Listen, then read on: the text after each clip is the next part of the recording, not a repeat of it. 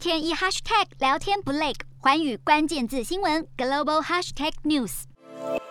法国总统大选接下来要由现任总统马克宏和极右派候选人雷鹏进行殊死斗。原本被形容躺着都会赢的马克宏，在面临国内的高通膨压力后，支持度被雷鹏一路追赶。法国民调发现，民众眼下最忧心的是自己的购买力不断被通膨压缩。然而，马克宏的对俄制裁就是让国内物价飙升的元凶之一，这让猛攻经济议题的雷鹏急起直追。在对外政策上，马克宏坚定支持欧盟和北约组织，显然想趁乌俄危机时期大展国际舞台影响力。马克宏用民粹主义和仇外来形容对手，而雷鹏也的确拥有大批民粹分子支持。观察其他欧洲国家，意大利、匈牙利和波兰政府如今都明显偏右，当中不少人甚至曾喊过拒绝难民、抗拒欧盟的口号。预测指出，雷鹏若当选，很可能会催生出某种欧洲极右派联盟，严重影响到欧盟长久的共同体理念。雷鹏字字句句都在暗示他在移民问题上的强硬反对态度，希望为这个富裕国家筑起高墙，带领法国人走上更自我保护的道路。